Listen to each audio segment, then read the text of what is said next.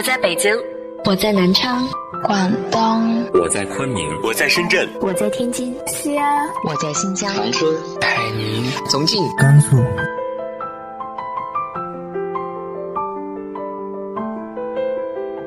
这里是 FM 幺八零八四，昨天的你的现在的未来，我是主播背着吉他的蝙蝠女侠。无论你在哪儿，这里都有我的温暖等你。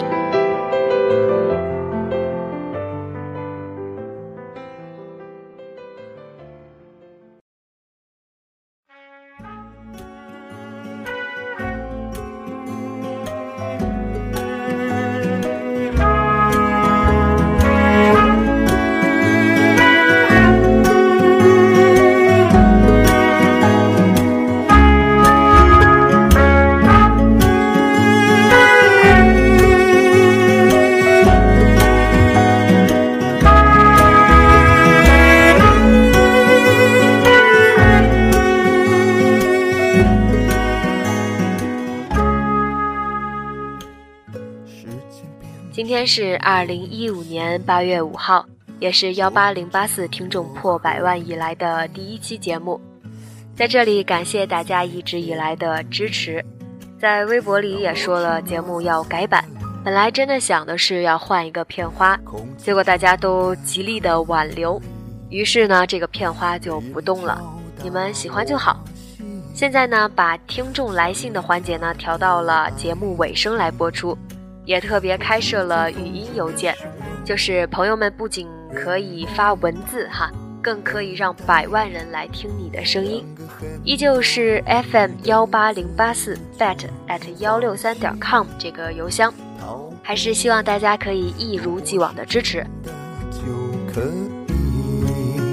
晴天、雨天，两个有关系的天气。我在，你在，如果是真的就可以。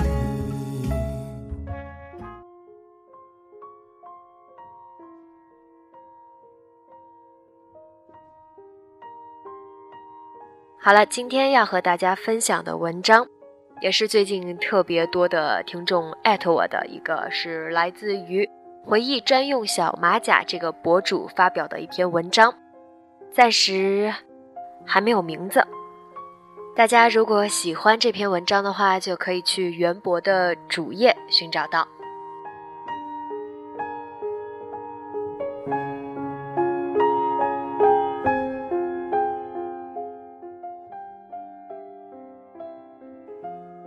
帅帅是我们那儿一个家喻户晓的傻子，按说他名儿不叫帅帅，最开始大家叫他小傻子。他知道不是什么好称呼，不答应。但有人开玩笑夸他帅时，他就跟着傻乐，叫他帅帅，他会嗯上一声。帅帅这名字就叫开了。关于帅帅的身世，大家都知道些。他家在城边的乡下，在家他最小，上面有两个姐姐。他很小时父亲就去世了，妈妈含辛茹苦拉扯着他们姐弟仨。因为有他这个傻儿子，一直没再嫁。他十多岁时，母亲也病逝，一个姐姐外出打工，嫁在了异乡；一个姐姐虽留在县里，但也活得很辛苦。帅帅就顺理成章的流浪了。最早遇到帅帅时，我上小学，他比我们大几岁，成天在街上溜达，低着头，穿得破破烂烂，很老实，嘴永远半张着，口水滴在身上，胸口黑乎乎一片。他喜欢热闹。爱往人多的地方去，智商比同龄人低挺多。我从小就厌学，在我们那儿叫学混子，学不会又贪玩，不受老师待见，恶性循环，成绩越来越差。在教室多待一会儿都如坐针毡，跟几个同样不成才的朋友，早早学会了逃课出去晃悠。帅帅那会儿也算个孩子，他总想跟小孩玩，但没谁愿意搭理他。我们院，一是我们逃课出去完全没什么玩伴，二是想到大家都在上课，心里说不出的空虚，见到他多少有些安慰。有人比我们还废物，比我们还不成才呢。帅帅的破褂子上有俩巨大的口袋，不知谁给缝的，永远鼓着，里面装着他的一切，有没吃完的馍饼，有他参加红白事儿人家给的香烟，还有他捡的垃圾。每次叫他玩什么之前，他都跪在那儿，把兜里乱七八糟的全掏出来，要走时再一一装回去。我们常从家里拿东西给他吃，按说他也饿不着，屁大个县城，不管走到哪儿，东家一口西家一口的，总有人塞吃的给他，不管给他啥，他永远狼吞虎咽。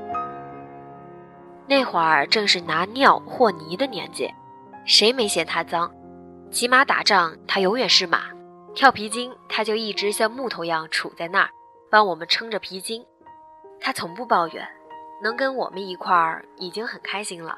有时玩到晚上，我们被爹妈一个个拎回去，剩他自己在路灯下站着。他睡觉的地方不固定，路边、桥洞、待拆的仓库、水泥管道，哪儿都能睡。北方的冬天很冷，但也没冻着他。谁家没点破衣服、烂被子啥的，街坊们见了就塞给他，当积德了。他没啥记性，被褥太大也背不走，在哪睡上几天，迷路回不去了，东西也就全扔那儿了。经常在街上见一些大娘、婶子啥的追着要拧他的耳朵。兔崽子，那么好个被子给你了，今年的新棉花，你给我扔哪儿了？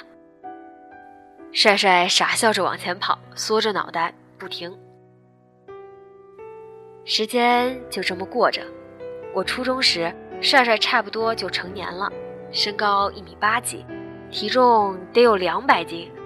作为一个流浪汉，他的体型简直代表着我们县的良心。也不知道是谁起的头，大家又开始拿他开玩笑了。帅帅长大了，该娶媳妇儿了，看上哪家闺女没？给你做个媒。不知是人们调侃多了。还是他的自然反应，这货还真经历了次爱情。对象是住在城南的一个姑娘，人家里是开化肥代销点的，女孩在店里帮忙。女孩人很清秀，心也好，店里有没用完印着广告语的背心。帅帅路过时，女孩总拿些给他，偶尔也给他端口吃的。白天街上热闹时，帅帅常蹲在店对面的墙角。隔着条小街，时不时往店里看上一眼。帅帅这点小心思很快被好事儿的发现了，人们觉得他肯定喜欢上人家姑娘了，不然那么多人给过他吃穿，他咋就偏往这儿蹲呢？在别人的怂恿下，帅帅还鼓起勇气进过店里一次。到里面后，他一股脑把自己兜里的家伙全掏出来了，搁在地上，扭头就跑。姑娘在人们哄笑声中窘地关上了店门。无聊的小城就指着这点八卦热闹了，很快传得人尽皆知。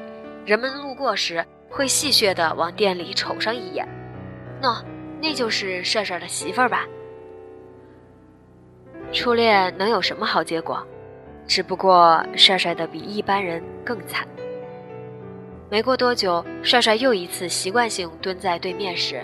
女孩的哥哥从店里出来了，帅帅被揪着领子拽起来，掐着脖子往后退，推一下退几步，推一下退几步，一直怼到街口。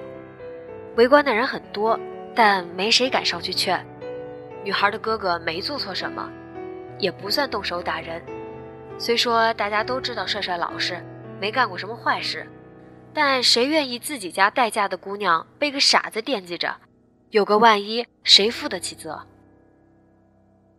女孩的哥哥走后，帅帅被看热闹的围在个角落。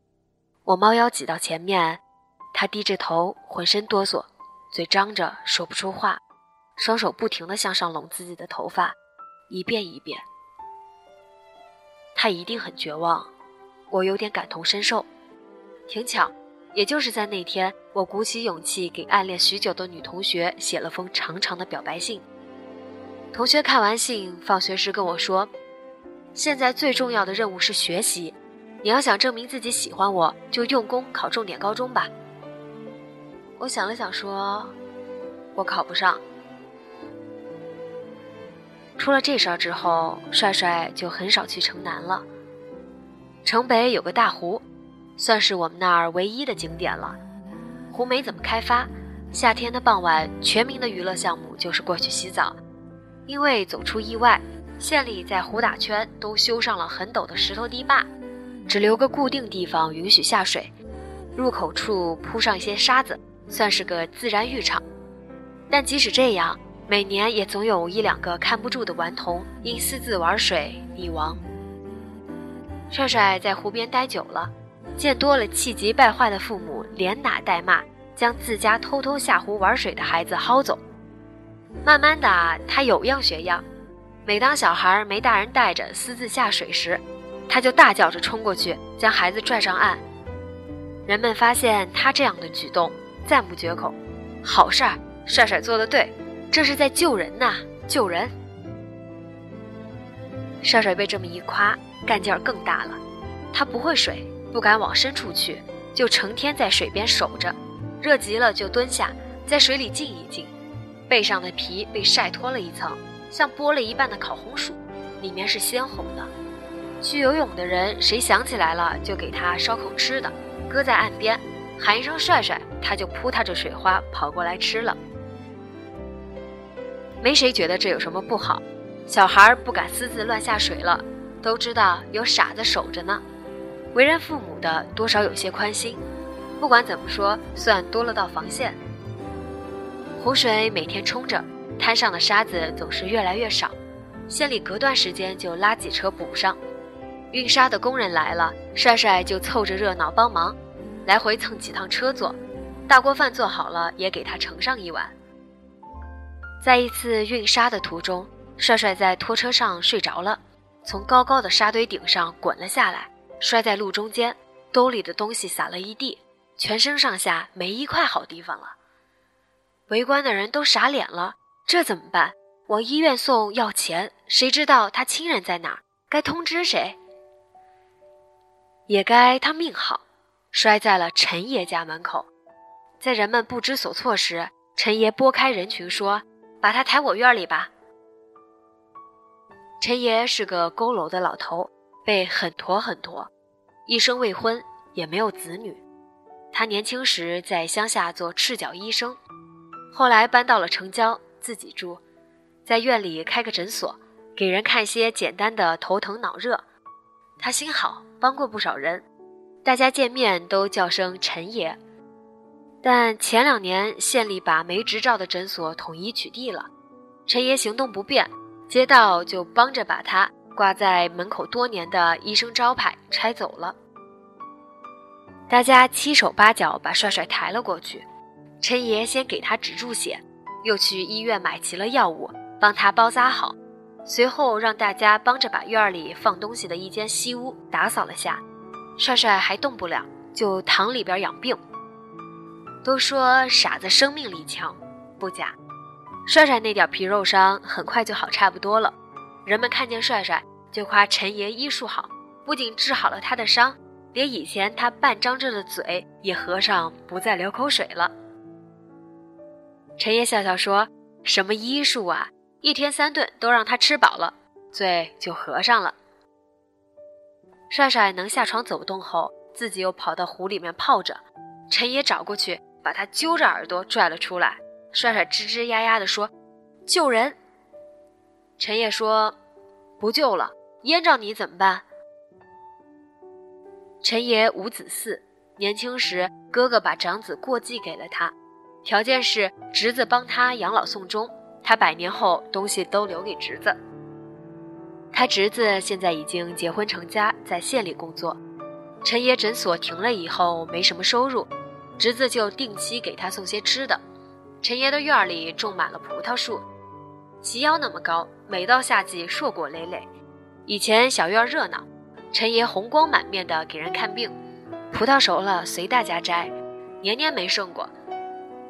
后来没了医生身份，陈爷就只是个看起来奇形怪状的老头了。偌大的院子再没什么人过来，陈爷始终没想明白。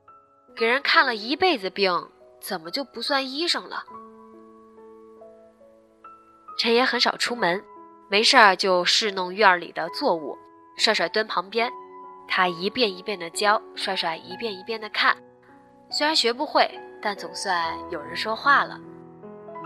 帅帅学会了叫陈爷，但陈爷从没叫过他帅帅，陈爷喊他井水。陈爷牙掉差不多了，说话跑风，我们也不懂这个井水是什么意思。也奇怪，以前除了帅帅，无论叫什么他都不应，但陈爷喊他井水，他答应。葡萄熟了，爷俩就摘下放在门口，足斤足两，半卖半送的换点油钱，添双筷子，加个斗笠，帅帅就这么住下了。此后就很少见到帅帅了，他再也不来街上溜达，风雨里长大，好不容易有个家。最后次见他是我高考那天，送考的队伍熙熙攘攘，大家神色匆匆，连跟他打招呼的心情都没有。他伏在门边，傻愣愣地看着过往人流。大三暑假，我回家，路过陈爷宅子时，看到院墙被拆了。我问朋友：“他们人呢？”朋友说：“陈爷去世了，宅子按约留给了他侄子。陈爷临走时，求侄子给帅帅寻个住处，侄子答应了，托关系把帅帅安置在他们厂废弃的宿舍里。”虽然没人管他吃喝，白天又得流浪，但总算有个能遮风挡雨的地方落脚。毕业后，我家搬去南方，再没了帅帅的消息。老天爷真是想得周全，谁能料到帅帅这样的烂命都会有转机？前不久，我妈回老家探亲，带回了一个惊天八卦：高速公路要修到县里。入口刚好选在帅帅他们村旁边，帅帅家的宅子在村头，要被征用建成服务区。简单点说，帅帅成拆迁户了。据说他们邻居宅子还没他家一半大，赔偿款都谈到了五十万露头，帅帅家的兴许能拿上百万。帅帅的姐姐都出嫁了，他妈去世后，帅帅外出流浪，土房子年久失修。早荒成危房了，有人见工作人员去找过几次，都没见着他们人。一无所有的傻子瞬间成了准百万富翁，这事儿让整个县城炸开了锅。按县里的物价，烧饼一块钱一个，油条一块钱两根，多数人一辈子都挣不到一百万。知道拆迁的消息后，我给老家的朋友打过个电话，朋友说。不知是赔偿款暂时没谈下来，还是怎么着，帅帅还在流浪，但一切都不同了。傻子还是那个傻子，大伙对他的态度全变了。以前给他张罗着送吃送穿的婶子大娘们，都多少有些自惭形秽。别说百万，自己一辈子见过十万块钱垒一堆多高没？有啥资格可怜一个百万富翁？帅帅现在流浪都算体验生活，有好事儿的已经开始打听着要给帅帅介绍对象，据说有姑娘肯答应，就差帅帅点头。反正传得有板有眼，帅帅有了个新外号——高富帅。大家都等着帅帅命运的转折，想看他如何苦尽甘来，想看他怎么享用这飞来的横财。没想到。等来的，是帅帅的死讯。陈爷生前的那条小街要向两边扩宽，道路封死了，在施工。以前的小院儿已经拆完，重建的门面房正在打地基。天太热，工人白天休息，傍晚才开始做活。没人注意到瘫坐在院对面的帅帅，也没谁知道他在那守了多久。他被人发现时，已经奄奄一息。帅帅姐姐的女儿叫小安，我们是同学。虽然这些年她从没提过自己跟帅帅的关系，但这在我们同学间像个公开的秘密，大伙都知道。她总给帅帅带各种东西，衣服、被褥，还有吃的。她不说，大家也不问。毕竟有个流浪的傻舅舅，对于女生来说是件难以启齿的事儿。小安也在群里。沉默许久，他给我们讲完了剩下的故事。他姥姥在世时就一直担心有天自己不在了，帅帅该怎么活。他怕帅帅没人照顾，更怕本来就命苦的女儿受连累，心里愁，嘴上也说。帅帅听懂了。姥姥去世后，帅帅再没进过家。两个姐姐一直在尽力帮他，他们把帅帅往家里接过无数次。帅帅疯了一样的反抗，撞墙也要往外跑。他不接受姐姐的任何安排，谁都劝不听。傻子嘛，一根筋。帅帅住下后，他们也常去送钱送物。陈爷不要，说这边够吃了，你们也不容易。赔偿款的事儿，人家让律师来过了，说他们姐弟仨都算继承人。两个姐姐决定不要那份钱了，留给帅帅，因为是老房子，房产证、遗嘱什么都没有，所以还有些手续要补，钱一时半会儿拿不到。谁也想不到他会在这个节骨眼上出事。帅帅弥留时，家人都到了，可能回光返照。他清醒了许多，认出了小安是谁，知道握着姐姐的手叫姐。院里医生、护士，只要手上没活的都来了。有人问：“帅帅，你的东西你想留给谁？”帅帅说：“陈爷。”人们说：“陈爷死了，要不了了。除了陈爷，你还想留给谁？”帅帅说：“陈爷。”他也真没福，那么多寒冬都熬过去，死在了盛夏。帅帅出兵时打城里过，街上的大小商店关了许多，送葬的队伍浩浩荡荡，绵延几百米，大伙都来送他了。他那么爱热闹，要是能活着看一眼这场面，肯定舍不得死。帅帅最后的一声陈爷，又把那个佝偻的老头拉回到了人们的视野。有热心的帮着去问老爷子诊所关门的事儿，接到答复，陈爷虽然不能继续执业，但绝对算医生，并且他当年响应号召做了那么久的赤脚医生，有贡献，搁到现在，按规定还能领补贴了。工作人员凑钱给陈爷做了块牌匾，跟以前的一样，托情人烧给他了。群里有人在外地的同学说。好些年没见帅帅了，真想看他一眼。小安发了张遗照，照片里帅帅穿着偏大的西装，坐得规规矩矩，笑得虽不自然，但跟街上那个傻子完全两样。照片的右下角写着姓名。有人问：“这谁？”没人回答。我也第一次知道帅帅的名儿，他叫静学。原来陈爷一直叫的不是井水，是帅帅的名字。陈爷泉下有知，应该没什么遗憾了，给人看一辈子病，到死也没等着医生的名分。帅帅，给他要回来了。帅帅不傻，他想把自己最好的东西留给唯一喊他名字的人。走好，静学兄。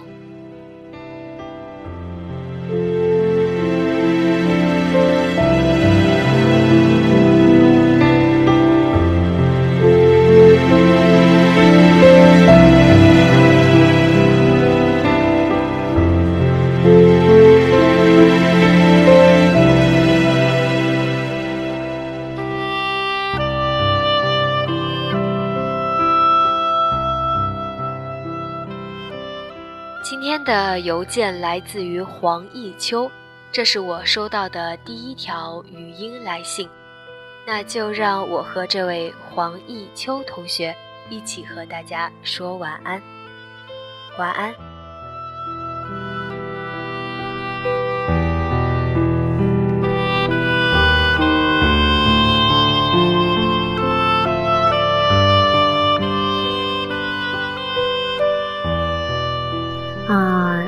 着吉他的蝙蝠女侠，我听你的节目也没有多长时间，但是我真的很喜欢。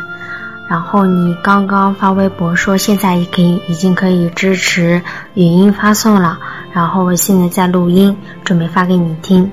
嗯，其实我也不介意在那个电台里面放出来的。啊，之前我也做过电台，但是呢，我觉得自己做的不好，也就放弃了。最近过得不太顺畅，嗯，然后就是驾驶理论也没，呃，不是驾驶理论，是驾驶的场地考试没有过，然后要等很长时间才能报到我的名字，所以我现在在家里就一直在处于玩的状态。嗯，不知道说些什么。然后现在也已经十点四十八了，已经很晚了。我不不知道，嗯，背着期待的蝙蝠女侠现在会不会睡觉呢？嗯，明天的话，我还是准备看一会儿教师招聘考试的书，然后，嗯，就这样过完，嗯，剩完暑假不长的一些时间吧。因为九月十二号就要去南京上学了。希望自己可以有一个更加美好的未来。嗯，蝙蝠女侠，晚安。